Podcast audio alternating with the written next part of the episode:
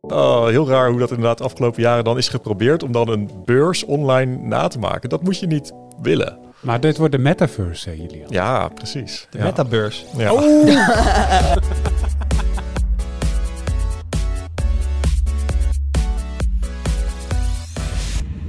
Hoi, leuk dat je luistert. Welkom bij een nieuwe aflevering van de Tweakers Podcast. Mijn naam is Wout en vandaag zit ik in de podcast met Thomas Hoogstenbach, Hallo. met Julian Huibrechts. Hoi.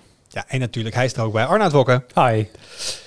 Begin dit jaar was de CES, zijn we niet heen geweest. Nee. Dat was wel jammer. Maar dat is natuurlijk de beurs voor consumentenelektronica. Dan krijg je MWC, dat is de beurs voor Telefoontjes. en alles daaromheen en Alles netwerken. daaromheen, Konden we helaas ook niet heen. Ehm, en Thomas, deze week hadden wij, De grote beurs over componenten, namelijk de Computex. waar we helaas ook niet heen konden. Daarover eh, gaan we het ook misschien wel even hebben, hoe dat, wat voor impact dat heeft. Maar ik had eventjes goede hoop een paar maanden geleden dat Taiwan misschien wat meer open ging voor de buitenwacht. Maar volgens mij is het op dit moment nog steeds, als je daarheen wil, twee of drie weken in quarantaine. Ja, voor mij twee weken in een hotel van de overheid en dan nog moet je één week in een ja, zelfbetaald hotel moet je daar nog binnen blijven. Dus eh, dit is gewoon praktisch eh, niet te doen. En, en ze blijven gewoon op COVID-gebied eigenlijk zoals bijna heel Azië erg conservatief. Ja, dus eh, we waren er niet bij, maar er is wel genoeg aangekondigd. En daar gaan we het zo meteen over hebben. Maar natuurlijk eerst de highlight. Julian, Ja. wat heb jij bedacht? Ik eh, heb eh, weer eens eh, Netflix gekeken de afgelopen tijd. Ehm, de, het nieuwe seizoen van Love, Death, Robots is uit. Ik weet niet of jullie het kennen. Het is, Nee. ehm, ah, dat Nee, is een, leg een- het mij uit. Een, ehm, een compilatie van korte animatiefilmpjes eigenlijk. Het is dus ook niet echt een serie. Het is gewoon, hier heb je een seizoen en het zijn dan tien filmpjes. En dat zijn allemaal andere regisseurs. En die maken dan een, een animatiefilmpje. Dus 3D-animatie is het vooral. Ehm, en ja, zoals de titel zegt, het gaat over... het De is een beetje- de dood en robots. Precies, en het is, het is een beetje sci-fi, dus eh, ja, best wel techy, eh, een beetje horrorachtig en vaak ook heel erg bloederig. Dus goede combinaties. En nou, ik denk dat, dat veel tweakers dit wel kennen, want het is wel, ja, het is, het is een beetje geeky. Maar ik, ja, ik wou het even hebben over de, de laatste aflevering daarvan, zonder spoilers. Het gaat gewoon puur over de, Ehm, over de, de, de animatie daarvan. Eh, die heet eh eh, Jibaro. Dat is van een, ehm, een Spaanse regisseur, Alberto Mielgo, spreek je, de, spreek je het uit, denk ik. En dat was, was weer zo'n moment dat ik dacht van... hé, hey, ik kijk naar een animatie, maar is dit wel een animatie? Of is dit echt? Wat is dit? Eh, en dat, dat vind ik... Die serie is daar heel erg goed in. Je hebt, eh, er zitten, altijd zit er wel één aflevering in waarvan, waarvan je van denkt van... hé, hey, dat, dat is niet geanimeerd, dat is gewoon echt. Eh, ja, het is jammer dat jullie het niet gezien hebben, dus je kunt er niet over meepraten. Maar ik eh, kan hem heel erg aanraden. Eh, en wat van die aflevering zo, zo, wat ik daar zo bijzonder aan vond, is. Het is een heel vaag, kunstzinnig verhaal. Het gaat over een sirene. eh, en dan niet zo'n loeiende sirene, maar de, de, hetgeen wat volgens mij van het Grieks komt. Een soort van halfgodin. Een beetje Ja. een, een zeemeerminachtig, een soort van mythisch wezen. Maar dit is dan een, een vrouw die in een meer eh, zit en helemaal bekleed is met goud. En dan gaat het over ridders. En dan een van hen is doof. En dan je hoort dus op een gegeven je hoort geluid en dan hoor je geen geluid. Dat wordt dan heel mooi weergegeven van hoe dan één iemand doof is. Maar al die ridders worden aangetrokken tot de sirene die dan schreeuwt. En die, nou ja, dat eh, mondt zich uit in een heel bizar onderwaterachtig gevecht, heel bloederig. En dan heb je die ene dove ridder die dan aan de kant blijft staan en die het niet begrijpt. Eh, want ja, die hoort dat natuurlijk niet. Nou ja, en dat, dit gaat dan ongeveer een kwartier verder. Uh, en het is een soort van combinatie van, van ballet en 3D-animatie en 2D-kunst. En ik vond het echt fantastisch. En uh, ja, Voor de mensen die niet op YouTube kijken, mijn voorhoofd is gefronst en flink ook. Ja, ja. Dit klinkt echt redelijk trippy. Ja, dat is het ook zeker. Ja. Dus de, je moet wel een beetje van, uh, van artistieke dingen houden. Uh, maar ja, wel leuk detail is, uh, deze regisseur die heeft al vaker animaties gedaan. Hij heeft bijvoorbeeld meegewerkt aan Into the Spider-Verse, die um, Spider-Man animatiefilm. Die Ook een heb hele jij, vette grafische stijl. Wellicht wel gezien. Ja, dus hij was daar volgens mij visual. Um, het staat op jouw speakbriefje, Wout. Staat een visual consultant. Nou, precies. Kijk, dus, dus hij heeft dat niet zelf gemaakt, maar in ieder geval, nou ja, zijn, zijn animatiestijl is zo bekend en zo goed dat hij voor dat soort films wordt gevraagd. Hij heeft een uh, promotiefilmpje voor uh, Watch Dogs Legion gemaakt voor Ubisoft. Zo'n filmische trailer. En ook um, een aflevering uit het eerste seizoen van Love Dead Robots. The Witness was dat. Vond ik ook echt een aanrader. Maar je dus zegt dus, het is een, een, een, seizoen. Er zit er wel een, een story arc nee. Het zijn allemaal losse Ja, vignetjes. het is gewoon, eh, het, het, het, het heeft één naam en dan zegt Netflix, oké, eh, eh, nou ja, hier hebben we tien regisseurs en die geven allemaal een opdracht en die doen dan allemaal iets leuks. En dan Maar het zijn andere karakters, geen... alles is, het heeft niks met elkaar te maken, dus het maakt ook niet uit eh, wanneer je het kijkt of welk seizoen je kijkt, in welke volgorde. En er zitten Hoe lang zijn deze eh, afleveringen? Nou, maximaal een kwartier, meestal tussen de, de Oh, 10 minuten. en, eh, heerlijk. Ik had Ja. laatst een discussie met iemand. Ik zei, alle series tegenwoordig zijn te lang. Vroeger was gewoon heel normaal, series waren gewoon 20, 25 minuten. Vond ik heerlijk. En tegenwoordig moet alles een halve speelfilm zijn. Voor mij ook het nieuwe seizoen Stranger Things. Ja, Zag ik een lijst zeggen. met de afle Allemaal langer dan een uur. Gewoon ja, voor een... het- het mooie daarvan is, dat zijn hier bijna allemaal speelfilms. En dan de laatste twee afleveringen. De ene is 1 uur en drie kwartier zo. En de laatste is 2 uur en 50 minuten. What? Maar ik, dat zorgt er echt voor dat soms gewoon een serie kijken. Het voelt echt een opgave. Van Ja. oké, Ja. ik moet nu echt even de tijd ervoor vrijmaken. En vroeger als ik gewoon uit school kwam en ik wilde een aflevering van de E-team kijken.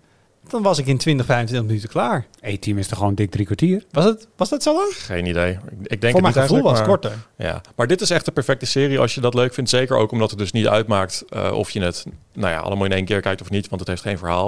Het zijn allemaal korte verhaaltjes. En heel eh, ja, interessant. Ook techni- technisch Nou, gezien, ik, denk ik. ik, stap, eh, ik ga morgen op vakantie en ik moet vliegen. Dus ik ga denk ik Netflix dit allemaal gewoon even offline maken. Dit klinkt echt helemaal prima voor tussen de Ja, zeker als je het nog niet kent, dan denk ik dat je dat wel eh ja, Love. Death and Robots. Maar ik kan net zo goed bij deze aflevering beginnen die jij net gezegd hebt. En Dat dan kan, dus ja, absoluut. Ja. Dat is ook chill. Heb je ook niet een Ja. soort van FOMO of zo? Of je kan ook niet gespoild worden voor de storyline. Oké, interessant. Thomas. Ja, ehm, we, hebben, we hebben afgelopen week ehm, iets nieuws gedaan. En dat was eigenlijk wel mijn highlight. We hebben een, een video online gegooid van een, eh, het bouwen van een minigame PC. Het idee daarvan was een beetje, je pakt een kastje dat ruwweg zo groot is als een PlayStation 5. Dus wat je... Nou, Dat is best groot. Voor een PC-kast niet, maar een PlayStation 5 is voor een console wel weer groot. Voor een PC-kast is, het je heel, is het heel erg krap, kan ik je vertellen. Ehm, en en ehm, we zijn die eh, ja, eigenlijk gewoon gaan assembleren op video in elkaar gaan zetten. Wat testjes erop gedaan. En hebben dat, eh, dat online gezet. En ehm, wat ik wel heel tof vond, was dat de reacties overwegend positief waren. En ehm, wat, wat op een of andere manier heel goed bleek te werken, is dat ehm, waar we normaal gesproken over schrijven en wat we testen, maar wat we eigenlijk nooit laten zien. Dat als je dat laat zien, dat mensen daar ja, heel enthousiast van worden. En dat we dan een beetje ja, over hetzelfde aan het geeken zijn als, als onze, onze lezers en kijkers. Dus dat vond ik wel, wel heel erg leuk. Dat, je, ehm, dat, je dat we tech niet alleen maar brengen als ja, hè, droog en dit is de beste. Op basis van testresultaten zijn we ook heel goed in. Maar ook dat we het feit dat wij hier achter de schermen allemaal hardware tof vonden, vinden, dat we dat ook een beetje over de bühne kunnen krijgen. Ja, ik denk dat misschien eh, is het ook meteen... Ik was niet van plan, maar een soort heel goed moment... een heel klein tipje van de sluier op te lichten. We, hebben het al een tijd over hè, wat, dat we met video ook meer willen gaan doen dit. Eh, dus daar, daar komt later meer over. Dat ga je ook op de YouTube-kanalen wel zien. Maar we waren altijd heel goed in gewoon... We maken een recensie, we reviewen iets op papier... en dan maken we fietsen bij en zeggen wat we ervan vinden. Ehm, maar het hoeft niet altijd... Nou, informatief, het is wel enigszins... Het hoeft niet altijd adviserend te zijn of zo. Want ja, gaat iemand anders een PlayStation 5 formaat PC bouwen waarschijnlijk niet snel. Maar het is wel gewoon een leuk ding om te zien en om te kijken waar je tegenaan loopt en, en dat soort dingen. Ehm, dus we willen ook in de toekomst, eh, bij deze dan, eh, vaker gewoon, gewoon wat lu nou, luchtig is het misschien ook niet, een beetje moeilijk omschrijven. Maar we hebben het ook wel eens intern entertainment genoemd. Maar dat klinkt ook zo gek alsof iemand een soort van dansje gaat doen. Maar meer gewoon, Maar er zijn wel mensen die gewoon het, het kijken naar en, en, en lezen over hardware gewoon leuk vinden. Eh, en dan hoef je niet per se altijd zelf iets te willen gaan kopen of zo. Eh, en, en laten we wel wezen, die, als je het bij elkaar optelt, voor mij de, de onderdelen van dat ding kosten zo'n 2500 euro. Niet iedereen heeft de luxe om dat voor de lol in elkaar te kunnen gaan zetten. Ja, dan kun je het wel, wel eens een keer zien. En inderdaad kijken waar je tegenaan loopt en, en, en echt ja, een beetje betrokken worden. Maar ik vraag me wel af, Thomas, want je hebt die video dus gemaakt. En eh, ik heb dat met veel plezier zitten kijken. Ik vroeg me wel af, wat ik op video heb gezien, was dat de eerste keer dat je alles in elkaar zette? Hoe heb je dat, eh, hoe heb je dat gefilmd? Of heb je het van tevoren al een keer in elkaar gezet, weer uit elkaar gehaald en voor de video nog een keer gedaan? Ja, ik heb deze specifiek wel een, keertje van tevoren geoefend. Maar dat kwam ook omdat een aantal van de eh, dingen die ik wilde gebruiken, die bleef, bleken of niet helemaal compleet te zijn als hier uit de voorraad kwamen, of niet te passen. Eh, dus toen heb ik nog wat, wat kleine tweakjes aan de configuratie gedaan om het, om, het, om het in ieder geval wel in één dag gefilmd te krijgen. Maar dan nog, ik denk dat we Nou, alles bij elkaar, dus, dus het in elkaar zetten en, en het, eh, het, het testen, installeren van een OS, dat soort dingen. Ehm, dat, dat wel een uur of vier, vijf bezig zijn geweest. En dat, dat ehm, aan echt gefilmd materiaal. En, eh, en dat zit dan uiteindelijk in een video van nog geen kwartier. Ja, inderdaad. Speedrampje eroverheen.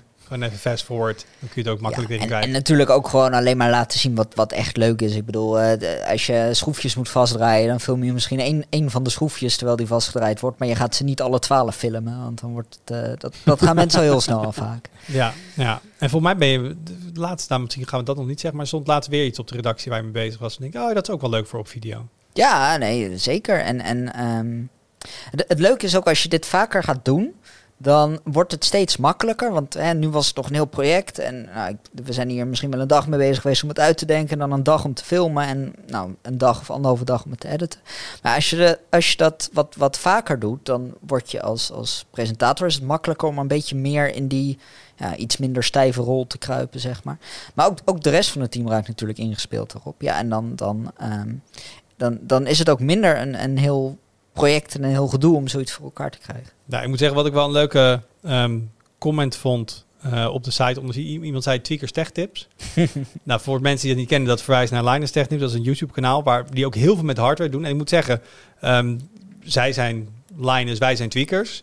Maar ik vind dat zij dat altijd heel goed doen. Dat enthousiasme voor, voor tech en gewoon een keer een gek ding gaan bouwen. Of gewoon een beetje toch die, die entertainment hoek opzoeken. Van goh, wat kunnen we gewoon voor iets leuks maken. Wat leuk is om te kijken. Waar je misschien niet denderend veel van opsteekt. En we hebben je ook geen advies gegeven. Maar wat wel gewoon vermakelijk is. Dat doen zij inderdaad leuk. Dus leuk dat iemand die link maakt. Want dat was ook een beetje wel de snaar, de bedoeling die we wilden, die we wilden raken. Wat wel een, eh, een mooi verhaal is, is dat uh, Linus Tech Tips, die zijn juist bezig met het opzetten van een, eh, van een heel, heel bedrijf en een lab en een testlab en een website. Ja. Wat wij al heel lang hebben. En dan wij gaan de video's maken. Dus, dat is wel grappig eigenlijk. Allebei van aan de andere kant, eh, andere kant aanvliegen, denk ik inderdaad. Eh, wij zijn heel goed in het testlab deel inderdaad. En, en de content. Ik weet dat ze ook een site gingen doen. Gaan ze Ja. ook een site doen Ja, erbij? ja, ze hebben helemaal iemand aangenomen daarvoor al, geloof ik. Eh, dus het, eh, helemaal mensen aannemen en alles. Maar die gaat Dus, gewoon de ja. video's transcriberen en dan gewoon uitschrijven. Nee, nee, nee, juist niet. Ze gaan volgens mij juist meer echt ook op de, ja, op de test, zoals wij dat al doen. En, ja. Maar dat dan in geschreven vorm. Interesting. Nou, misschien gaat iemand hen een keer zo... Hey, you're just like tweakers from the Netherlands. Dan zeggen wij bij onze video's, you're just like Linus from, from Canada. Dus, eh, maar ik heb hem ook met veel plezier eh, zitten kijken. En inderdaad, Dankjewel. eh, je zag het leuk vond ik in de comments. Kijk, soms proberen wij wat nieuws. En dan voor ons intern, dan is het heel bewust van... Oké, we gaan nu wat anders doen. Of iets met een format of een artikel of zo. Maar ja, soms mensen op de site hebben echt iets van... Ja, het is gewoon content. Die krijgen dat niet mee, zeg maar, dat daar een idee achter. En deze keer zag je heel duidelijk in, in de reactie van... Oh, wacht, dit soort video's graag, meer, vaker. Want dit, dit vind ik leuk en dit had ik eerder niet gezien. Dus ik vind het ook leuk dat het aankomt en dat mensen doorhebben dat we er iets mee, eh, iets mee proberen. Dus eh, dat, daar gaan we ook zeker eh, verder mee aan de slag. Daar hebben we nog veel ideeën voor. Dus eh, als je de video van Thomas hebt, als je hem niet hebt gezien, ga hem kijken. En als je hebt gezien, denk hey, dit vond ik leuk, tweakers. Meer van dit. Je bent gehoord. Dat gaan we, dat gaan we ook zeker doen. Ja, Benieuwd? Arnoud, jij hebt opgeschreven dat je toch nog even over iets terug wil komen. Ja, ja, we hadden het vorige week in de podcast natuurlijk uitgebreid over de, de eh, verwijderde sms'jes van eh, minister-president Rutte. Ehm, en eh, er is veel gebeurd sinds die opname, mogen we wel zeggen. Ehm, Mogen we dat zeggen? Dat mogen we zeggen. Oké, Ivo, ga door. En ehm, eh, er waren toch nog een paar losse eindjes. Ik bespreek dat hi- hier zo, lijkt me leuk. Ehm, want eh, eh, vorige week gokten we nog volgens mij dat het wellicht op de simkaart opgeslagen zou staan. Ehm, dat ging ik na de opname uitzoeken, want het- dat zat me toch niet helemaal lekker. En dat bleek dus gewoon niet te kunnen. Dat is niet een ding op zo'n Nokia 301 die hij had. Ehm, dat heb ik toen ook eh, in een artikel opgeschreven en op Twitter gezet en zo. En, Mag ik heel voorzichtig gaan voordat we doorgaan op de informatie? Ik ben jouw naam tegengekomen in een, in een verhaal van de Associated Ja, Press. inderdaad. Dus de AP, toch niet het kleinste persbureau ter wereld, heeft hier een verhaal over geschreven. Ehm, en toen kwam opeens Dutch tech journalist Arnoud Woek eh, kwam eh, aan het woord om uit te Ja. leggen en te duiden waarom dat een beetje onzin was, wat wel Ja. niet kon. Ja, hoe, kwam, ze, hoe kwamen ze bij jou, of jij bij hen? het, eh, ze hadden mijn, mijn Twitter-draadje gezien. En die, die auteur die nam contact op via Twitter DM. Want zo communiceren journalisten Dat nou is wel waar. En, ehm, en eh, die, die vroeg nog wat uitleg en die vroeg vervolgens, kan ik je daarop quoten? Ik zei, dat is prima. Ik denk, daar hoor ik nooit meer wat van. En vervolgens uh, stuurden ze een link uh, een dag later. Toen dacht ik, oh, hey, leuk. Ja, dus zo was dat gekomen. En, um, uh, maar, maar die, die, die sms'jes die stonden dus inderdaad niet op de simkaart. Heeft Rutte vervolgens die donderdag ook zelf gezegd. Ook nog een leuk detail, dit vond ik ook wel tof. Um, toen ik daar op Twitter reageerde, toen uh, reageerde ik op een tweet van Daniel Verlaan van RTL Nieuws. Uh, die zei, ik verwed er een goede fles wijn om uh, dat die sms'jes op de simkaart hebben gestaan. En toen zei ik als antwoord, die fles wijn ben je kwijt. Toen dacht ik, dat is ook zoiets waarvan ik dacht, daar hoor ik nooit meer wat van. Je bent nu een fles wijnrijker? Ik ben, ja, ik kwam een schitterend kistje binnen hier maandag. En ik was heel verbaasd. Er zat een briefje bij en er stond van uh, een mooi speurwerk, uh, ga zo door. Groeten Daniel. Ik denk, Daniel. En ineens was het, oh, dat was die tweet van vorige week. Hij heeft zich er gewoon aan gehouden. Echt super tof. Um, wel leuk, want mensen zeggen ook heel vaak: ik eet mijn schoenen op of zo. Ja. Er worden nooit schoenen gegeten. Dus nee. dat mensen nu wel gewoon ook als je iets zegt, iets op het spel zet, moet je het ook doen. Ja, inderdaad. Dus deze weddenschap die heeft een gevolg gehad. Dus ik, uh, nou ja, ik ben een fles wijnrijker. Hartstikke lekker. Die uh, gaat dit hemelvaartsweekend goed benut worden, denk ik. Um, en dan was er nog een detail wat, uh, wat naar buiten kwam, namelijk in het debat van donderdag. Er was een groot Tweede Kamerdebat. Nou ja, iedereen die dit onderwerp een beetje zijdelings heeft gevolgd, die, die weet daarvan. En um, aan het einde vroeg uh, uh, Jesse Klaver van GroenLinks, was het volgens mij, van nou, kun je dan in elk geval inzicht geven in hoeveel sms'jes je hebt gestuurd en hoeveel je hebt uh, gearchiveerd, zodat we weten hoeveel je er hebt verwijderd. Want we weten nu dat het verwijderen niet nodig was, maar hoe vaak heb je dat dan bewust gedaan? en toen zei hij, nee, doe ik niet. Nee, doe ik niet. En toen was het debat af, heeft hij een brief gestuurd en heeft gezegd, sorry, ik ga dat alsnog doen. Uh, en dus krijgen we binnenkort dus de cijfers van hoeveel sms'jes hij verwijderd. Ik vind het ook gewoon, het blijft een bizar beeld dat onze minister-president elke dag op zijn telefoon sms'jes heeft lopen verwijderen. Dat, die daar, dat je daar tijd voor hebt. En nu uh, weten we dus binnenkort hoeveel hij dat heeft lopen doen. We wel mijn moeder denken, die we altijd de icoontjes van haar bureaublad opruimen. En ja. zegt ze altijd van, heb ik dit nodig? Want dat moet weg. Ik zeg, het zit al niet in de weg. Nee, maar dat is gewoon lekker opgeruimd. Ja, dus maar misschien heeft hij dat ook wel. Het, ja, ik snap dat wel. Want ik bedoel, het is een, je hebt gewoon een inbox. En ik weet niet of je zo'n telefoon nog kan herinneren. Je moet toch wel minstens 30, 35 zijn om zo'n telefoon gehad te hebben, denk ik. Um, en die inbox loopt dan vol en dan kan die traag worden. Maar die telefoons hebben daar een functie voor, dat heet archiveren. En dan kun je dus dat sms'je, hoef je dan niet te verwijderen. Het staat ergens anders op de opslag, maar je kan nog steeds terughalen als je wil. Heeft hij dus ook niet gedaan. Terwijl hij dat met meer dan een miljoen sms'jes had kunnen doen. En met een SD-kaart misschien nog wel veel meer. Heeft hij dus niet gedaan. Uh, dus, nou ja, het zit er nog heel veel boeiende kanten maar aan. Maar hij gaat nu een brief sturen waarin hij dan gaat zeggen hoeveel... Maar dat, hij heeft dit toch niet zitten turven? Nou, hij kan natuurlijk bij zijn provider, uh, uh, neem ik aan dat er ergens facturen zijn van zijn telefoongebruik, waarop gewoon staat hoeveel sms'jes hij heeft gestuurd. Dat kan hij naast de cijfers leggen van, uh, van zijn ministerie, waar hij alle sms'jes heeft doorgestuurd of doorgebeld. als hij die heeft Belangrijk achter. opgeslagen. Ja. Dan, en dan, als je die cijfers naast elkaar legt, dan heb je de verhouding tussen hoeveel hij heeft verwijderd. Ik ben hier heel benieuwd naar. Wat een soap. Ja, wat een soap. En jij zet je tanden er vol in. Ja, ik vind het heerlijk. Ja. Maar vind je het heerlijk vanwege het technische aspect, omdat het gewoon ook een raar verhaal is? Nou, wat ik er echt heerlijk aan vind, is dat, ik bedoel, wij doen ons werk hier en, en, en, en dat vinden we leuk en we adviseren mensen heel veel over technologie. En dit was, uh, dit gebeurt niet vaak dat uh, de technologische aspecten zo belangrijk zijn in het democratisch proces. Want de minister-president, of in ieder geval zijn landsadvocaat, heeft daarover gewoon echt keihard gelogen. Dat kun je op een technische manier aantonen. Dat vond ik echt super tof eraan. Ja, dat als je de techniek snapt, dan kon je dit verhaal doorprikken ja, en ook Precies. doorgronden. Ja. ja. En zo kom je dan bij de Associated Press uit. Ja, zo gaat dat. ja, Oké, we gaan de brief uh, van, uh, van de minister-president gaan we afwachten. Ik wil het hebben over um, een nieuwe tool van, uh, van Google. Nou, wat ik leuk vind aan Google, trouwens, als bedrijf, Google maakt ook een heleboel en productjes en zo. Maar ik vind de blogposts en, en gewoon mini-websites van Google's research teams daar, daar smul ik altijd van. Dus ja, je hebt hun, hun, hun fototeam bijvoorbeeld, die gaat dan uitleggen hoe ze, weet ik veel, door een pixel in twee helften uit te lezen, waar drie micron verschil tussen zit, dat ze een depth map kunnen bouwen en dat soort dingen. Ja. Um, en ze hebben altijd hele interessante research projecten. En nu hebben ze iets dat heet uh, Imagen. Uh, Imagen, ik denk het zo uitspreekt. Um, en nou, het simpele wat, ja, het simpel omschrijven, het is een AI-tool. Je voert een tekst in, een omschrijving van iets visueels. En dan maakt hij het. Ehm, en zo simpel is het eigenlijk. Uh, maar om jou een, een idee te geven, um, van de voorbeelden op de website staan, er staat een omschrijving.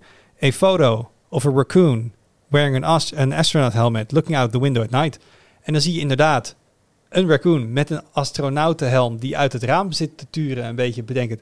En dat is dus geen foto die bestaat. Dat is niet iets wat er iemand in scène is gezet of gerenderd. Dat is op basis van enorme datasets die gecombineerd worden en, en gegenereerd worden. Um, a dragon fruit wearing a karate belt in the snow.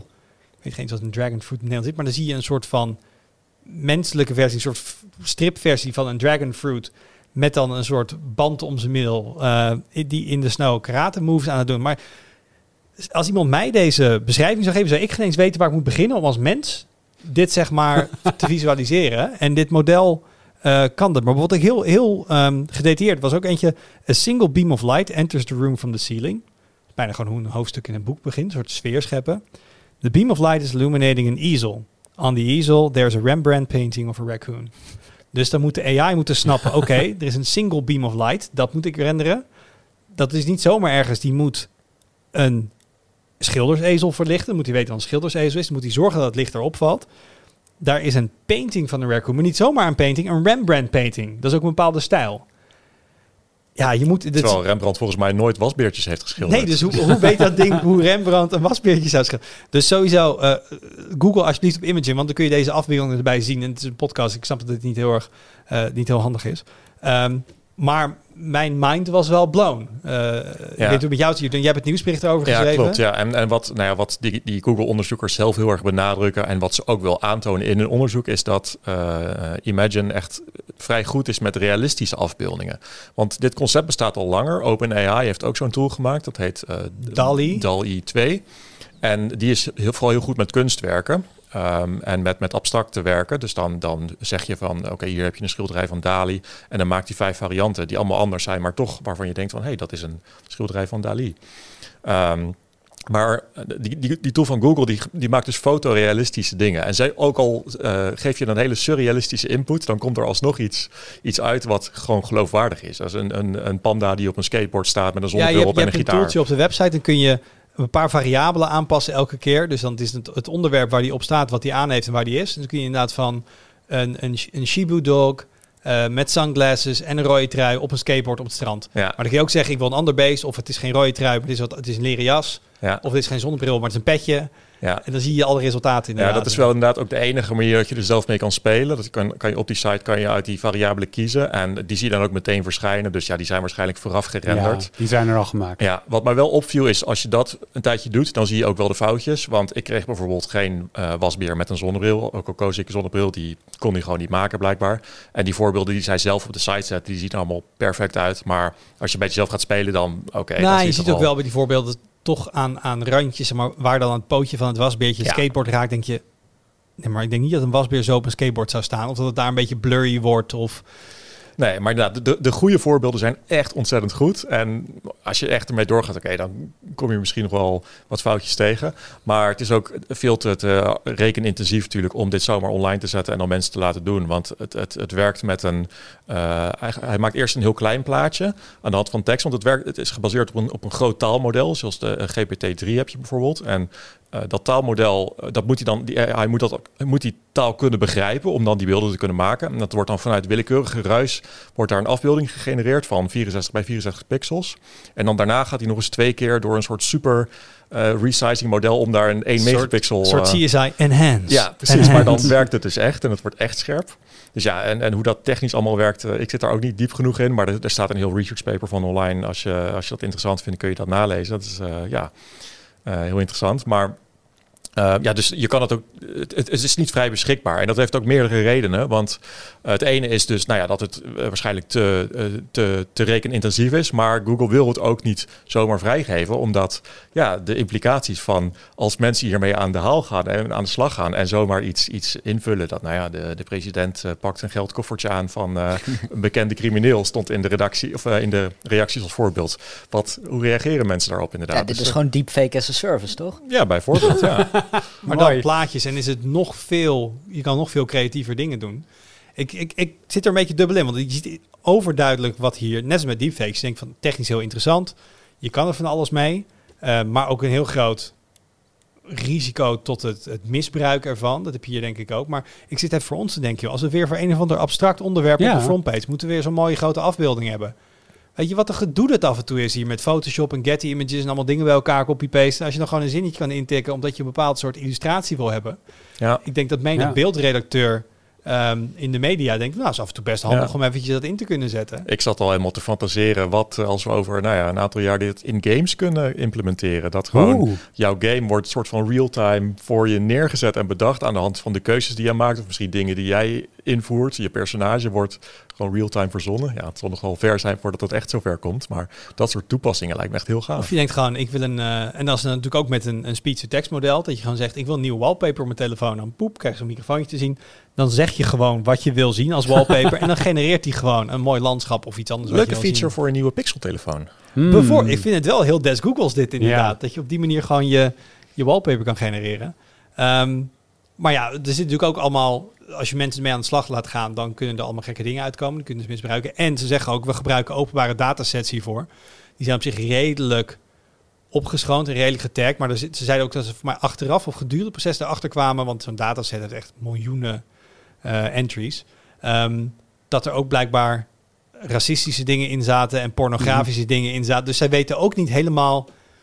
Als ze dit zo zouden vrijgeven, dan zou het misschien een paar dagen heel erg goed gaan. Dat iemand net een combinatie van woorden invoert. En dat je boem, dat je opeens een stel blote borsten te zien krijgt of zo. Ja. Nou ja, dat, dat is nog tot daaraan toe. Als ze gewoon zeggen dat dat in de database staat en dat geef je als waarschuwing, dat kan nog wel. Maar als je zoekwoorden ingeeft eh, en hij komt met dingen terug waar een bepaalde bias uit, eh, uit voortkomt. Stel je voor, je zegt eh, crimineel en hij komt altijd terug met iemand van een bepaalde huidskleur. Ja, dan heb je gewoon een groot probleem. En dat doet gewoon Google dan heel veel schade als ze dat zouden En dat erkennen ze ook. Ze zeggen nu ook, wij weten dat, dit, dat er biases in, dit, in de gebruikte data zitten. En dat is ook een van de redenen dat we dit nu niet vrijgeven. Maar dat is, een, ja, dat is een beetje een algemeen probleem in, in AI. Dat dat soort grote datasets die eh, alle data bevatten, bevatten ook alle biases. Ja. Dus eh, ja, nee, het is, het, is, het is garbage in, garbage out, wat mensen erin stoppen. Daarom zie je ook bij al die foto-algoritmen in smartphones, dat Google nu helemaal een push aan het doen is, dat ook de huidstinten van niet-blanke mensen er realistisch uitkomen. Waarschijnlijk al die Ja. datasets waarmee ze die, die, die machine learning models trainen, is toch heel vaak overwegend blanke mensen. Ehm, dus inderdaad, ik denk dat, dat de mensheid en gewoon de hele, de hele tech-industrie daar ook echt eh, nou, wel meer van bewust is tegenwoordig. Maar dat ook echt in de toekomst, hoe meer wij gebruik maken van machine learning modellen, dat je echt zorgt, ja, die dingen moet je trainen. En het werkt, het werkt alleen maar met de input die je het geeft. En als je daar dus inderdaad foute input in stopt, dan komt er ook iets uit waar je niet heel blij mee moet zijn. Plus als die, als die input zeg maar, dynamisch is en niet statisch, dan zou je via heel gerichte acties die je samen doet, wellicht die, eh, die output kunnen aanpassen. Zoals mensen nu al doen bij Google Images. Dat je dan op een bepaald woord zoekt en dat er dan een bepaald persoon eh, eh, naar voren komt. Omdat mensen die dan taggen op bepaalde pagina's. Ja, dan gingen ze Google te rollen door, weet ik veel, complete moron, dat je dan foto's van Trump te zien Ja, kreeg, precies, dat soort dingen. Ja, Ja, en als dat ook met zo'n ding, zo'n eh, eh, eh, fotomaak-algoritme kan, ja, dan gaan mensen dat natuurlijk niet nalaten.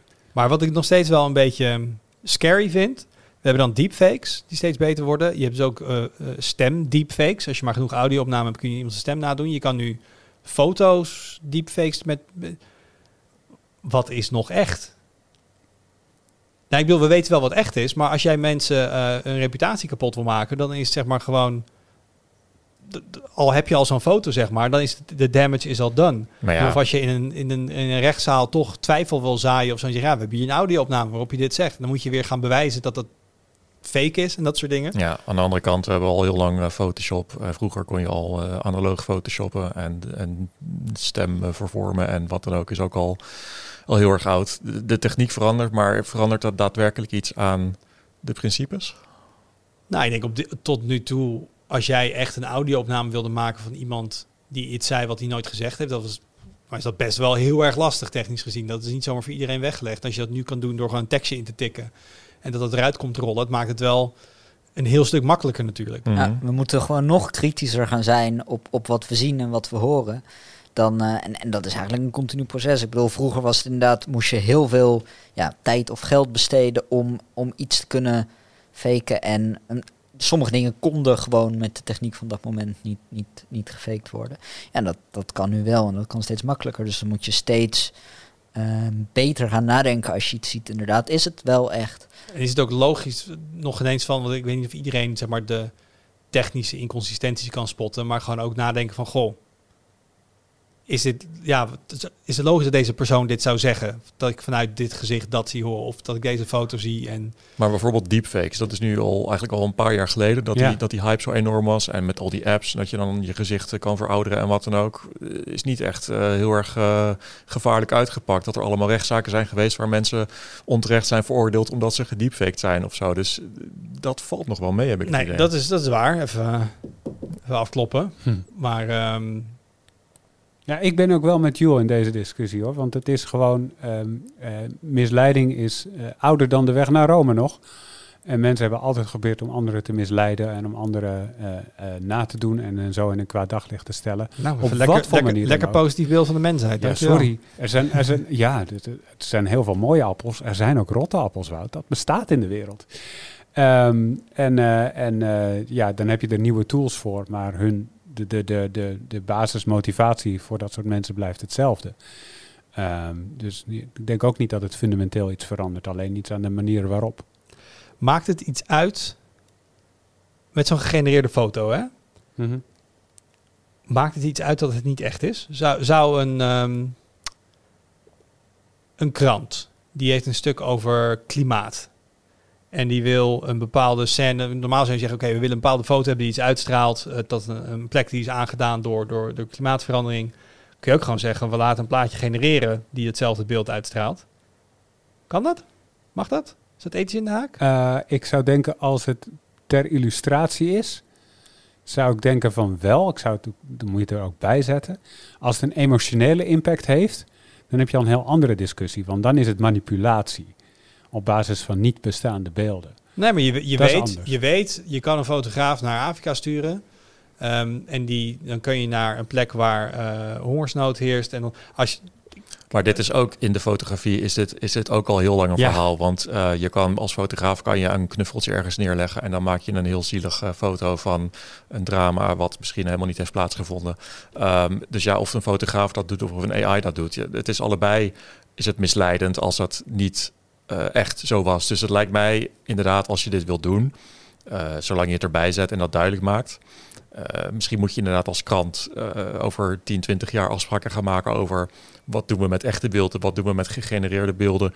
Moeten we, ik denk dat je in ieder geval mensen heel duidelijk, heel duidelijk moet maken wat, wat ze zien en waar ze naar kijken. Maar dat zou je bij een foto eigenlijk ook moeten doen. Ja. ja, maar, Maar je, zal ik je- eens iets onthullen, Wout?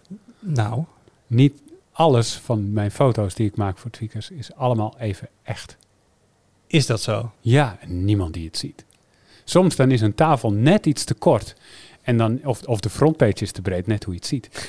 en dan denk ik, ja, dan moet ik er even een stukje tafel bij maken. Beetje content-aware veel in Photoshop. Precies. Dat- ja, dat is wel een hele relaxed functie inderdaad, voor als je met een bepaalde krop eh, moet werken. Nee, maar ik kan me wel voorstellen bij tijdschriften of, of andere media waar je nu illustratoren hebt van, hé, we willen een bepaalde, ja, een, een graphic ergens bij, gewoon iets wat een sfeer uitstraalt of zo. Ja, nou, als je dan nu ook kan zeggen van, Ja, het is inderdaad vooral in- interessant hoeveel werk dit mensen kan besparen. Of hoe, Ja, het is dan wel ja, de vraag van als je, wordt het heel herkenbaar? Als, als mensen dan zeg maar dezelfde input geven, wordt het steeds hetzelfde? Of ga je zien van, oh, dit is alweer zo'n Google plaatje. Maar als je nu de resultaten ziet, dan denk je, nou, het is toch super vet om illustraties te maken of, of iets te bedenken. En de dan, volgende keer dat ik een artikel schrijf op een was, over een wasbeer op een skateboard, dan weet ik waar ik mijn plaatje vandaan nou. nou, maar het, het, het maakt natuurlijk wel uit, want eh, die heeft ook de mogelijkheid om gewoon iets in een soort van eh, tekenstijl eh, weer te geven. ja. En dan heb je natuurlijk het probleem niet. Nee, dat zag je bij Dali, bij die van de OpenAI. Die, die was best wel goed in, in, Ja. in grafische stijlen. Dat kan die van Ja. Google ook inderdaad. Alleen, eh, en dat, dat is ook veel makkelijker, want iets abstract maken, dat lijkt sneller echt, omdat het, ja, het, het, het moet toch abstract Ja, als zijn. je ook Dus- speelt met die opties op de site, je kan klikken, kon je kiezen voor een photoreal image of een oil painting. Ja. Ja. Dus als je denkt, ik wil de wasbeer op het skateboard, maar dan net alsof het geschilderd is, dat kan ook. Dus ga er vooral even eh, naar kijken. Zeg, voor mij, het is eh, eh, Imagine, dus Imagine, I-M-A-G-E-N, punt research, punt Google. Ehm, ik was onder de indruk. Ik ook. Was jij ook onder de indruk, Thomas, van Computex dit jaar? Prachtig bruggetje. Nou, eh, nee, eigenlijk niet. Ehm, Dus je bent misschien om even het begin beginnen. Ehm, dus mis jij er dit jaar heel erg veel aan dat we er niet zijn? Wanneer was jij voor het laatst op Computex? 2018, denk ik. Maar dat was ook omdat ik in 2019 aan het afstuderen was. En in 2020 was hij niet meer natuurlijk. Toen, wa- toen was COVID inderdaad. Ja, maar ehm, ja, het, het, het is, het, is ook nog wel een beetje kip of het ei hoor. Want het, er zijn geen buitenlandse journalisten daar nu. Dus ja, je kunt wel van alles gaan laten zien, maar dan wordt het een heel binnenlands feestje. En, en ehm, ja, dan, dan zie je bij veel fabrikanten toch dat ze het liever bewaren voor of hun eigen eventjes. Of dat ze zeggen van we stellen onze releases gewoon uit naar wat later dit jaar. Dan kunnen we het ook mooi timen rondom nou gerelateerde nieuwe processors, nieuwe videokaarten, dat soort dingen. Ehm, dus, dus dan zie je vanzelf dat op het moment dat er eigenlijk geen publiek is voor je aankondigingen, dat dan ook die aankondigingen verdwijnen. Ja, want norm- normaliter, misschien kun je een, een beetje een beeld schetsen. Ik ben er jaren geleden geweest. Voor de mensen die er nooit zijn geweest, dat is de meeste mensen die luisteren. Van wat voor soort. Jij loopt op Computex, draait om je heen. Wat, wat voor soort beurs is dat? Het is een, een, een beurs waar het volledig draait om computercomponenten. En dat is sowieso natuurlijk uniek, want die, die zijn er verder niet meer. Ehm, ja, en, en verder, eh, het, het, het is een verspreide beurs. Dus je hebt eh, zeg maar hallen als in eh alle de jaarbeurs. Met alleen maar steentjes, kleine steentjes met allerlei kleine componentenmakertjes. Dan kijk naar mijn RGB Lightstrip. Je hebt eh, plekken waar, waar enorme stands van de grote merken staan. Er gebeurt heel veel in, eh, in, in hotelsuites. eh, waar dan gewoon een bedrijf een, een hotelsuite huurt, zijn productjes op een rij zet en dan meer op basis van invites, eh, bijvoorbeeld journalisten, eh, langs laat komen om, eh, om, om ook dingen te bespreken. Ook dingen die niet per se eh, dan op dat moment openbaar worden. Maar het is ook gewoon een moment om te netwerken, om alvast previews te geven van nieuwe producten, om, om feedback op te halen. Ehm, dat soort dingen. Ehm, Want weet je hoe, ze, hoe het dan dit jaar is? Ik bedoel, die hallen zijn neem ik aan wel.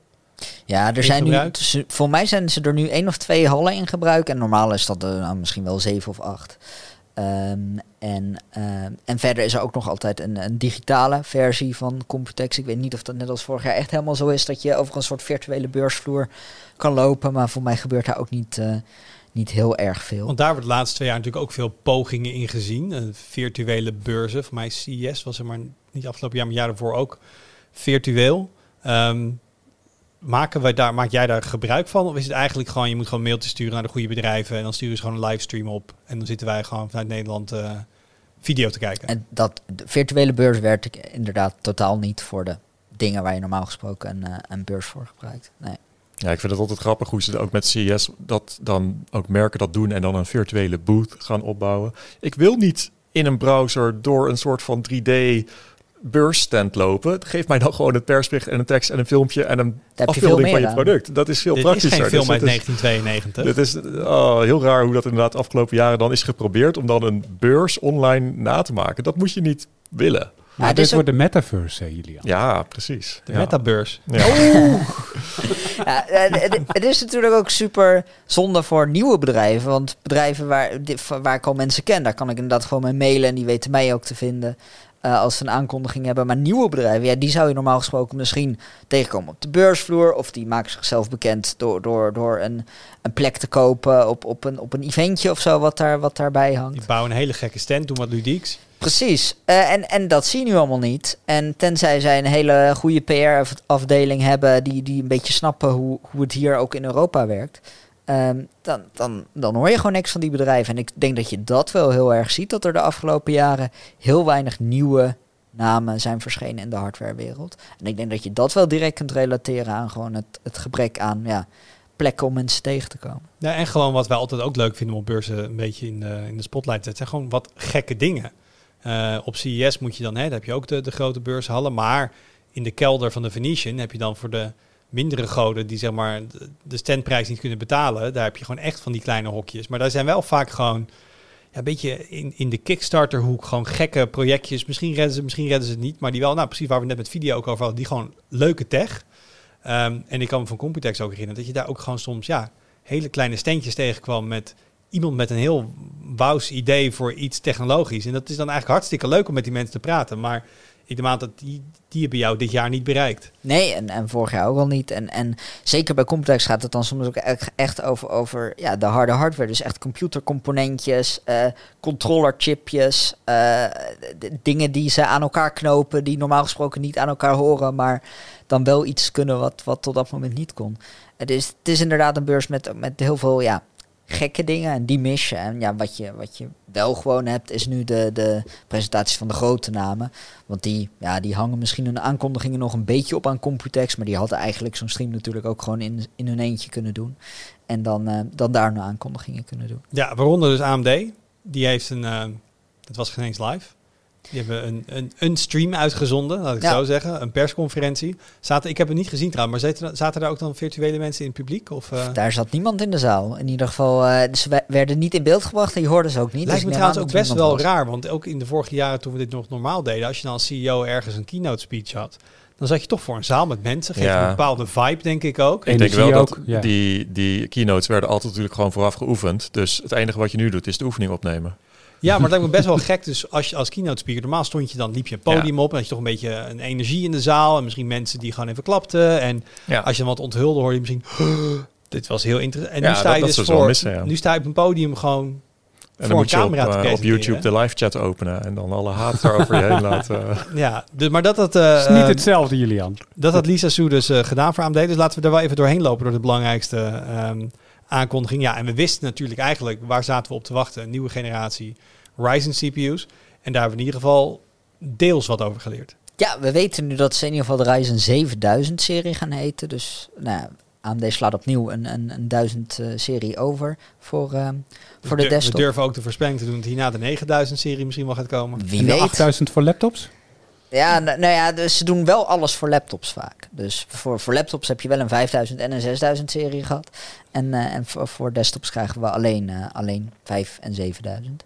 Ehm, ja, Zen, Zen 4, dus grote nieuwe architectuur. Ehm, overstap voor het eerst in een paar jaar ook weer naar een nieuw productieproces. Ryzen 3000 en 5000 waren op 7 nanometer gemaakt. Dit wordt 5 nanometer bij TSMC. Ehm, ja, en, en Je zei, je een grote eh, nieuwe architectuur. Is het een twe- tweaken van wat er al was?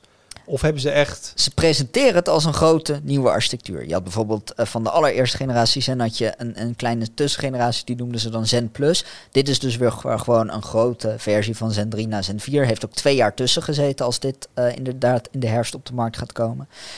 Ja, dus dan liggen de verwachtingen wel hoog. En wat heeft AMD nou laten zien? Een paar testjes. Ze zeggen dat ze in single-threaded performance ongeveer 15% winst boeken. Eh, dat komt deels uit hogere kloksnelheden en deels doordat de architectuur gewoon sneller is. En ehm, in multithreaded zeggen ze zelfs dat ze 31% sneller worden.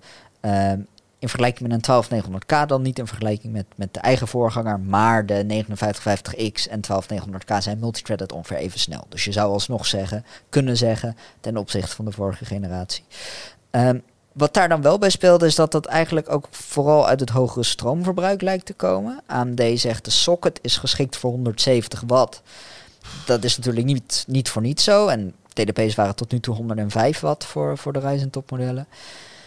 Ehm, dus toch, ja, toch, toch wel jammer. Hè? Ik bedoel, we hadden laatst ook een verhaal erover dat, dat het lijkt alsof een beetje met, gewoon met de botte bijl nu bezig zijn bij videokaarten en bij CPU's. Ook als je ziet wat Intel doet, ja, er komt meer performance uit. Maar jarenlang was het een samenspel tussen, nou, misschien soms juist wel binnen hetzelfde thermische budget, meer performance eruit. En nu is het gewoon, huppakee, omhoog met het stroomverbruik. Dat zien we nu voor bij videokaarten, bij Intel CPU's. Het is, we het dat? is ook een beetje wat concurrentie doet. Hè. Je ziet zowel bij videokaarten als bij processors dat AMD nu echt goed mee kan, eh, kan komen. Ja, en dan wordt de ander dus ook gedwongen om, om er meer prestaties uit te persen. En, en daar zijn technische mogelijkheden voor.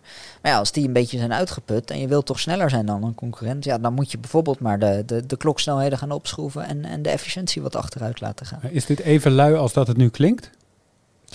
Ehm eh, multithreaded waren de huidige Ryzen's wel echt beperkt door een stroomlimiet. Ja, dus Hm. die hadden hoger kunnen klokken als ze meer hadden mogen verbruiken. Dus het wel zo dat de- juist die laatste 10%, die kost natuurlijk altijd Onevenredig veel. ja, Precies. Eh, eh, veel extra stroomverbruik. Dus, ja, want eh, juist dat, dat proces wat ze nu gebruiken, de verbeterde versie van de TSMC's 5 nanometer, dat is niet iets wat heel veel stroom verbruikt. Dus daar kun je ook hele efficiënte processors op maken. En we weten natuurlijk nog niks over de line-up. We weten alleen dat het maximaal 170 watt wordt. Maar het lijkt mij aan de hand van wat we weten dat binnen de line-up er ook nou ja, heel veel processors zullen zijn die in ieder geval net zo efficiënt zijn als de, eh, de Ryzen 5000 serie. Ja, het is gewoon een 65 watt er ertussen hebben zitten. maar, maar ja, dat- even efficiënt. We, mogen toch wel hopen Ja. dat we na twee jaar juist een Nou ja, flinke stap vooruit Of hebben effici- gemaakt. efficiënt met de snelheidsverhoging. Of als je bij dezelfde snelheid zou zijn, dan zou je efficiënter worden natuurlijk. Ja, want hebben ze iets gezegd over performance per watt? Want dan kijk je daar naar meestal. Ja, ze, ze hebben heel algemeen gezegd, bij Zen 4 was het verbeteren van de performance en de performance per watt wa- waren de doelstellingen. Ja, dat, dat is natuurlijk altijd zo. Ehm, en, en die krijgen ze in principe ook gewoon gratis cadeau door dat nieuwe productieproces. Ehm, maar ik denk wel, je zag wel in de reacties dat die waren wat lauwtjes. En dat zijn we eigenlijk niet meer gewend bij AMD-aankondigingen, want meestal is het dan Hosanna in de comments. AMD kwam natuurlijk vanuit de underdog-positie Ja. en, en heeft nog altijd een beetje die vibe om zich heen.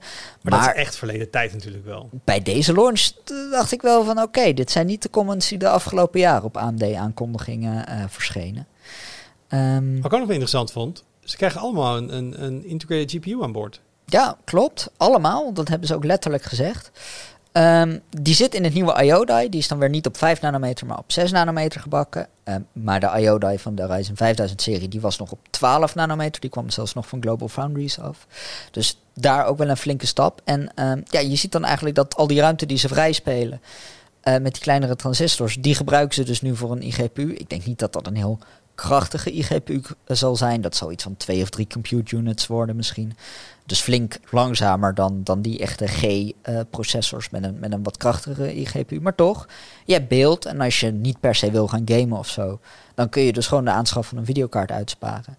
Eh, wat toch wel een van de eh, ja, grote nadelen van de Ryzen tot nu toe was. Zelfs als je niet gamet, moest je altijd maar een videokaart kopen om beeld te krijgen. En dat is natuurlijk zeker de afgelopen jaren geen verplichting waar je blij van werd. Maar vind je dat, is dat dus daarmee een logische stap? Denk je dat die markt van, van mensen, of misschien zelfs bedrijven die grote inkopen, ehm, gehinderd waren door het feit, ja nee, ik ga geen Ryzen kopen, want dan moet er een videokaart bij? Ja, ik denk dat alle niet-gamers dat dat wel een rol speelde. Ook gewoon als je puur naar, naar je budget gaat kijken. Ja, als jij 50 euro moet uitgeven aan, aan een videokaart puur en alleen om, om beelden op je scherm te krijgen. Nou, 50 euro had je ook voor, voor wat meer geheugen of een snellere CPU kunnen besteden.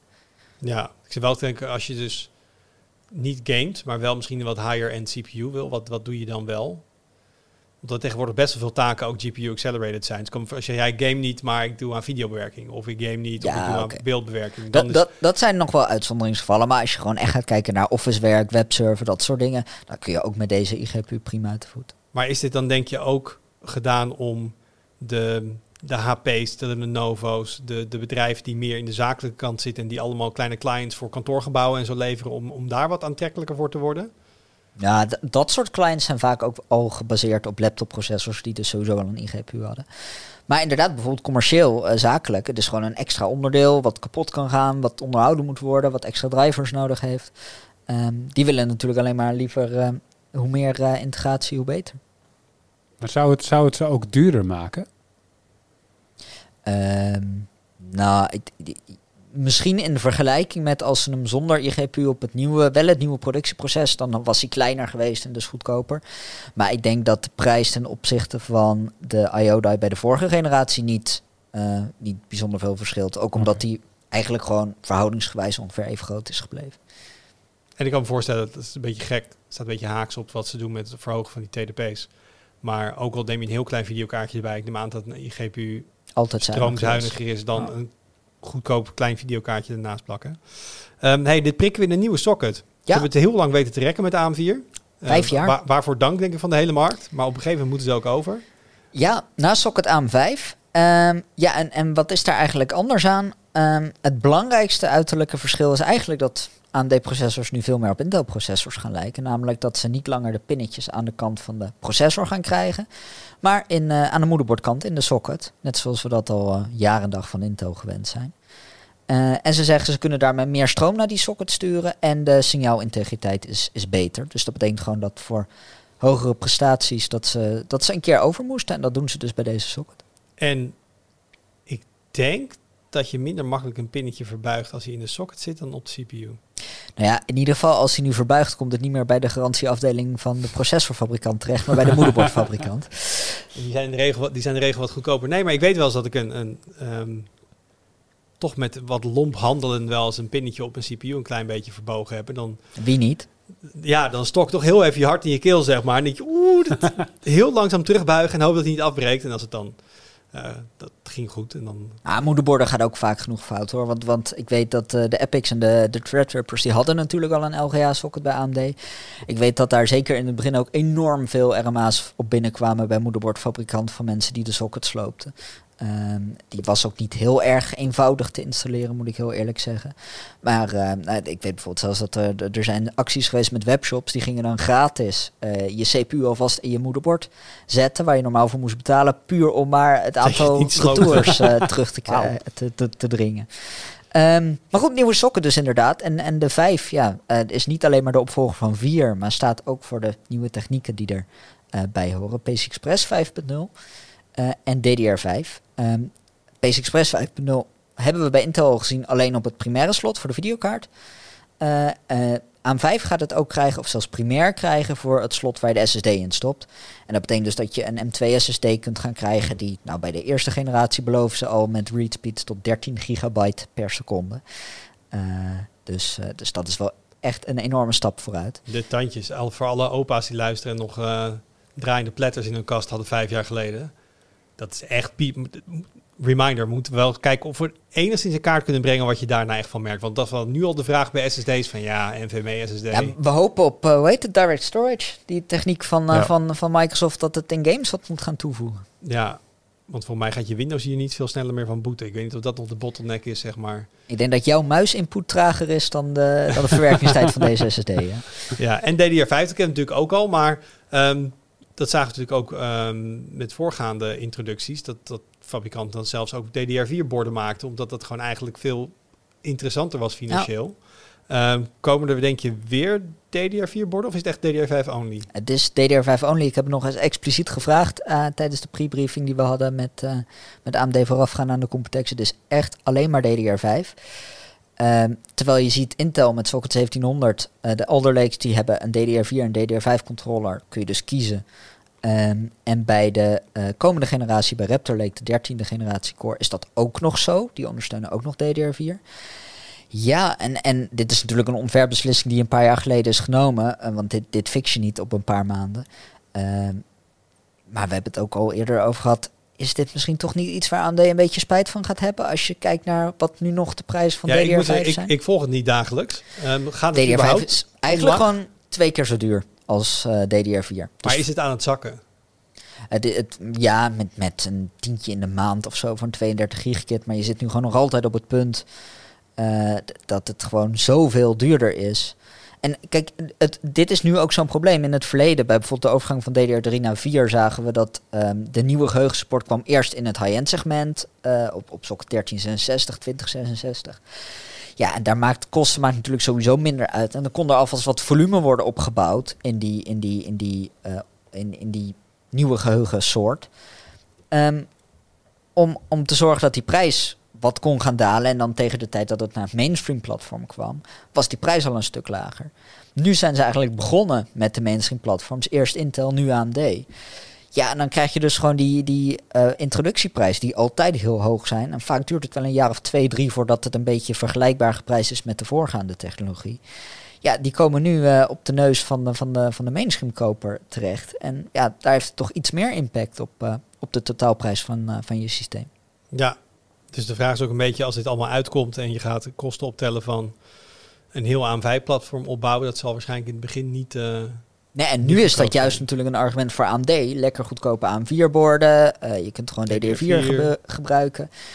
Ja, en het li- lijkt me wel als... Ja, er moeten wel hele gekke dingen gebeuren als dat zich niet gaat omdraaien bij, bij de volgende platforms. Want dan kan Intel zeggen, ja, kijk, je kunt bij ons nog een oude generatie moederbord gebruiken. Want Intel doet altijd twee generaties per socket en dit wordt dan de tweede. Plus je kan lekker je huidige geheugen blijven gebruiken. Ja, en, en bij AMD moet je sowieso dus een nieuw moederbord voor de nieuwe socket.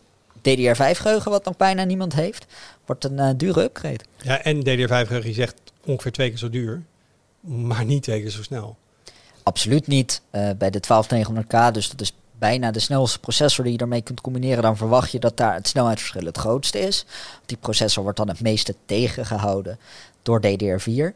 Ehm, en daar kwamen we voor mij gemiddeld op 4 of 5 procent uit uh, toen we dat testen. Maar wel belangrijk, uh, AMD gaat natuurlijk dan eind dit jaar over naar dat nieuwe platform. En dat is wel weer echt een platform wat weer jarenlang meegaat. Uh, AM4, dat heeft dus vijf jaar lang gedaan. Nou ja, stel dat je met AM5 ja. ook weer vijf jaar lang doet. Dan, het is nu een dure instap, maar je kan nog vijf jaar of x jaar vooruit. Het wordt steeds aantrekkelijker inderdaad op lange termijn. Intel komt dus eind dit jaar met Raptor Lake. Uh, weer op dezelfde socket die ze nu hebben. Maar dat is dan ook meteen het einde van dat platform. Dus dan heb je totaal geen upgrade path meer. Dus het zou best ja. wel kunnen dat inderdaad eind dit jaar Intel de budget optie is. En misschien meer waar voor je geld. Maar ja, niet echt toekomstproof meer. Nou, en nog, nog twee dingen die ik wilde weten. We hebben laatst uh, hadden een review van uh, de eerste AMD CPU met een 3D cache erop. Ja. Gaan ze dat ook hier weer compileren bij de topmodellen? Ze hebben er nog niks over gezegd. Uh, we weten uit geruchten dat het net zoals eigenlijk bij de vorige generatie gebeurde, dat er op een later moment één model, meerdere modellen met 3D-cache gaan komen. Um, maar het zit niet standaard op elke, op elke Ryzen. Nee, dat zou het helemaal duur maken waarschijnlijk. Uh, nou, ja, of en, dat ze meteen een topmodel introduceren vanaf dag 1 met 3D cache bijvoorbeeld. en we weten nog niet precies hoeveel L3 cache krijgen. We weten wel al dat uh, Zen 4 cores sowieso twee keer zoveel L2 cache per core hebben als de, uh, als de voorgaande generatie. Dus, dus de CPU's zijn misschien ook wat minder cache starved dan, dan, dan de huidige processors. maar het, het wordt dus nog geen standaard onderdeel. Nee. Wanneer gaat het uitkomen? Herfst, hebben ze gezegd. Het, het is, uh, zeiden tot nu toe tweede helft en inmiddels uh, is een, het herfst. Een mooi woord voor uh, Q4. Ja, ja, nou ja, de, de, de, de, december is al een stukje winter natuurlijk. Maar ja. ja, ligt er ook aan wie het vraagt volgens mij. Doe het 20 december en het is gewoon nog herfst. Oké, okay, vooruit. laten we hopen dat ze ons niet tot, tot 20 december laten wachten. ja, en dan misschien nog even heel kort, want we zeiden we gaan het hebben over Computex. We hebben het vooral over AMD gehad, maar je gaf zelf ook aan het is ook niet alsof die beurs helemaal booming is. Zijn er andere highlights nog vanaf Computex gekomen op het gebied van componenten? Of was dit wel de klapper? Nou, van de grote partijen, Intel had een paar weken van tevoren een eigen event in Amerika. Uh, waar wel gewoon uh, ze iedereen fysiek voor uh, hebben uitgenodigd. Wij zijn dan niet gegaan. veel andere pers wel, maar die hadden dus een beetje hun, hun kleine aankondigingen over. Maar er de... was eigenlijk ook niet zo heel veel spannends aangekondigd. Nee, ja, ze hadden officieel hadden ze wat rondom die ARC videokaartjes voor laptops, maar het was inderdaad geen groot nieuws. En Nvidia had wel een keynote, die heb jij volgens mij gevolgd. Ja, wel, wel jammer, want Nvidia had natuurlijk van tevoren gezegd van ah, de Computex keynote met de latest en greatest in datacenters, AI en gaming. Nou ja, dus dan denk je, oké, okay, leuk, datacenters, AI. Uh, maar goed, de nieuwe RTX-kaarten. Uh, maar dat was dus weer, uh, nou ja, een, een hele presentatie van Nvidia over prachtige datacenter GPU's die nu watergekoeld geleverd kunnen worden. Wat ontzettend leuk is voor de datacenters. Um, maar Alle ja. datacenters, in de, datacenters in de zaal, die juichten zich helemaal ja, kapot. precies. maar ja, de latest and greatest in gaming, dat was ja, de aankondiging van, van wat nieuwe games met DLSS en uh, that's it. Dus Wah, wah, helemaal wah. niks over de, de nou, RTX. die watergekoelde eh, dingen, dat, eh, als je aan, aan cloud gaming doet, heb je daar misschien wel wat aan. Ja, ja. Maar ja, Maar als je zegt, we gaan, het er over, wat. we gaan het over gaming hebben, dan denken de gamers niet... Nee, Oeh, want, cloud eh, gaming. het was niet de verwachting dat, dat, er hele, dat de, de, de RTX 4000-serie helemaal gepresenteerd zou worden. Maar we hadden wel gehoopt op misschien gewoon even een, Een een, hintje of een van, oh, het komt dan en dan. Dus ja, we weten er helemaal niks over officieel en dat blijft nog afwachten. Ja, maar nu moet ik ook wel zeggen dat, dat Nvidia heeft ook wel een, een habit ontwikkeld van teleurstellen op Computex. Want de afgelopen Zo, pak aan. generaties eh, zeiden ze altijd bijna net, net niets op Computex. En dan een paar maanden later op, eh, op Gamescom eh, rond die tijd eh, werd het dan wel tijd om echt iets te gaan vertellen. Dat is bij de eh, eh, eh, 2000-serie zo gegaan en bij de 3000-serie. Ehm, dus, dus ja, ik zou Gamescom stiekem toch wel een beetje met potlood in je agenda gaan zetten. En Gamescom komen wij fysiek wel binnen. In, onze, eh, in het geliefde Duitsland. Laten we dat ook maar even afkloppen trouwens. ja, maar dat- eh, makkelijker dan Taiwan eh, in ieder geval. het, het moet makkelijker zijn en, en, en, en ja, we komen er sowieso, we komen sowieso het land in. Dat is bij Taiwan al wat lastig. Dat is wat lastig. Oké, nou, voor, eh, tot dusver Computex voor dit jaar. En laten we hopen dat we volgend jaar of ter plekke een podcast doen, of dat jij inbelt. Of in ieder geval, ik wil je hier niet zien volgend jaar met Computex. Daar, komt het, daar komt het op neer. Jij hoort daar te zijn. Laten we het daarop houden. Alright, eh, dan kijk ik nog even snel vooruit naar wat er op de site verschijnt. Ehm, Ik zie iets staan op mijn briefje, Thomas, maar ik weet dan nooit zo goed of dat iets met een NDA is of niet. Nee, dit is niet iets met een NDA. Dus er komt gewoon een, eh, een 30, oh, het is een round-up denk ik van een 3090 Ti Het is een round-up van 3090 Ti-kaarten, vier stuks. Ehm, en eh, en eh, eh, dat zijn een MSI, een Gigabyte, een Inno 3D en een Asus. Dat is Zo'n eh 10.000 euro aan videokaarten. Ja, ik, ik, heb, eh, ik heb ze zelf op de foto gezet. Het is een review van Reinoud, maar ik heb toevallig de, de openingsfoto gemaakt. En toen liep ik dus inderdaad hier even met 10.000 euro door mijn, in mijn handen rond. Dat waren dan vier kaartjes. Nou, kaartjes. Het zijn wel echt de dikste, grootste kaarten die, eh, die, die ik ooit heb gezien. Voor mij waren het bijna allemaal vier slotters. Misschien zat er één, drie slots tussen. Super lang, allemaal ruim 30 centimeter lang. Eh, hartstikke hoog ook. Eh, bizarre koelers, bizar stroomverbruik natuurlijk ook. In de categorie ga je dit jaar niet op vakantie, maar wil je wel iets met je geld doen? Ik koop zelfs, zelfs dan ook dit niet. maar eh, het is wel natuurlijk ontzettend vet om te zien wat ze hier van die absolute topmodellen gaan maken. Dus ik ben, ik ben zelf ook heel benieuwd welke er echt mag gaan claimen de beste te zijn Welke in het onze meeste test. uit te weten te persen.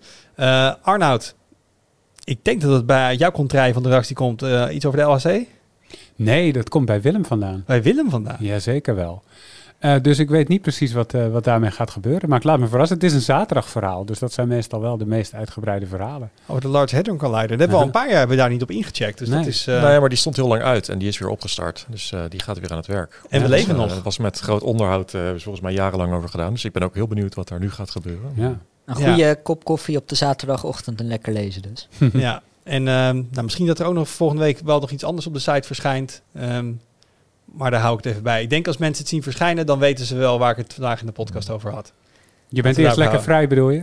Wat, eh, en ik, en ik, ben, eh, ik, ben ook, ik ben ook lekker vrij trouwens. Kondig ik ook meteen even aan dat ik de volgende twee weken even niet te horen ben. Ik ga lekker op vakantie. Eh, maar je, We nemen het wel over. jullie nemen het wel voor. Ik ga lekker, heel grappig, als je niet in de podcast zit, terwijl je normaal wel zit en je gaat luisteren. Ja, Dat is een hele rare gewaarwording. ja, heel vreemd. Ik Want praat je- ook mee altijd. Ja, je wil constant nee, eh, eh, eh, onderbreken en meepraten en zo, maar dat kan dan niet. Ja. Ehm, dus ik ga proberen eh, niet al te gestrest lekker de aflevering te luisteren. Dankjewel jongens. Dankjewel voor het luisteren of voor het kijken. Heb je nou feedback? Stuur ons even een mailtje. podcast.tweakers.net of laat een reactie achter op de site. En tot de volgende keer. Doei.